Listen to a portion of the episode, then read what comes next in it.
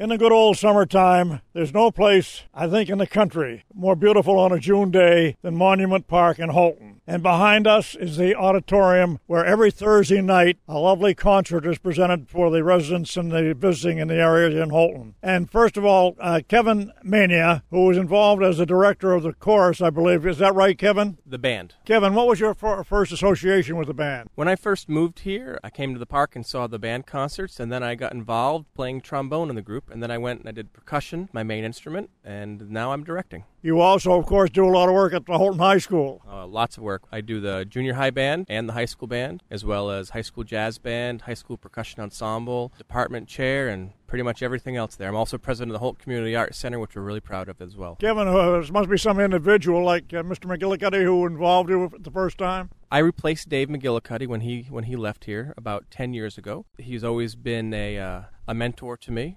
And uh, whenever I have anything I have a question about, I go right to Dave. He helps me out, as well as uh, Joe Fagnant, who is here as well. And uh, they've been great mentors to me. Kevin, how was the band formed? Uh, the band was formed at, I believe, we're on the 31st year. Dave McGill started the band as a, as a project to get more community involvement in the arts, I believe.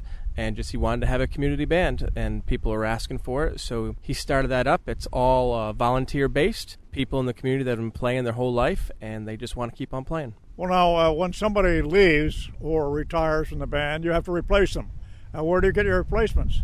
We get a lot of our replacements right from the band students themselves, and uh, then we have people that move in from out of town that want to that want to be a part of the group from coming to our concerts. Well, now, somebody here could uh, play a sax or a trombone or drums, whatever. What procedure would they go through if they wanted to become a member of the band? They would just have to contact me, and usually it's uh, sure, come on, come on and play. We start rehearsing in March, and then we rehearse right up to our first concerts in June. Where do you rehearse? We rehearse right up at the high school. In that beautiful auditorium? Yes, we're in there almost almost every Thursday or so. We're in that room. About how many members are in the band? Right now, I believe we're about 45 members. And they're composed of uh, various instruments, of course, sax, trombones. How many different instruments? 10 different instruments. Now, do you have any vocalizers?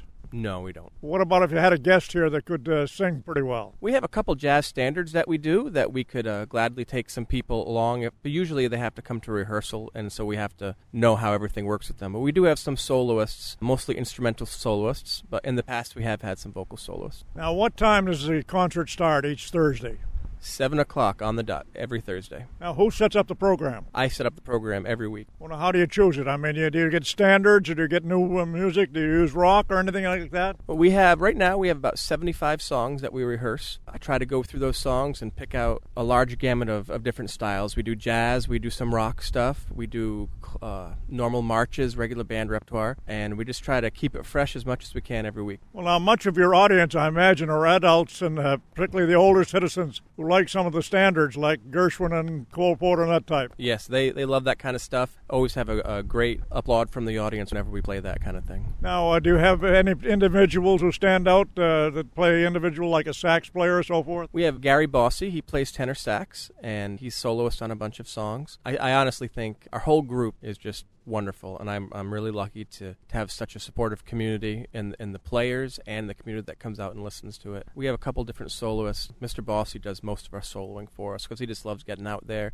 and he has such a wonderful tone on the tenor saxophone. Now that's some standard music. Do you play any band music, uh, Sousa, or any of that type music? Oh yeah, we play Sousa, we play R.B. Hall, we play all the, the great march march composers, Fillmore. We we do all those guys. Now this park can only hold so many people, and I know uh, when I've been here to these concerts, it's pretty well filled. Yeah, they, we have a we have a lot of people. I think one of our biggest crowds is about 400 in the park. I think or maybe even more. And I think we average at least 100 to 200 people in the park, I believe. I never get a chance to really turn around and look at them, but I hear from so many people uh, that we have we have a lot of supporters, and you know, you turn around, it's always a full park, and we do donations every week, and we always have a good good amount of donations from our community. And where do those donations go to upgrade the park or your band or what? The donations go to giving us new music.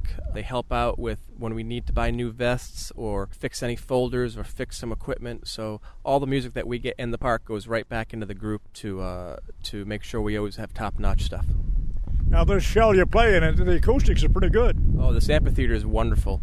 Um, I know that Mike Clark has been involved highly with getting this amphitheater together, and he has people from around the state and even some people from Canada that uh, constantly ask him about where where he came up with the designs. You know, can we see blueprints?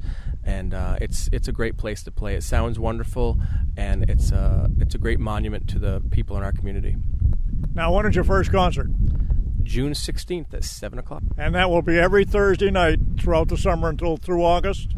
Yep, pretty much. I think our last our last concert is the 18th, I believe, of August, and that's right before Potato Feast days. Now, what about weather? When when we have rain, we usually cancel our shows, and we announce that on WHOU we also have McGill's Community Band online, which is mcgillsband.com, and we also have a Facebook page. So we try to get the word out as best we can to people. Well, wherever you're listening, I know if you want to spend a Thursday evening uh, from 7 until about 9, you'll really enjoy the concert at the Houlton uh, Monument Park. It's a lovely spot, and I know from years and years ago I've enjoyed it, and certainly a lot of people have enjoyed the park as well as the uh, building, uh, the acoustical building here, and uh, what do they call it, the shell? The amphitheater. Well, Kevin uh, Mania, uh, we appreciate it, and certainly, again, uh, nothing is more enjoyable than a day in June in northern Maine. Well, yes, thank you so much for having me, and thank you to the community for coming out every week and supporting this wonderful organization. And I'm truly honored to be up here every week in front of everyone and,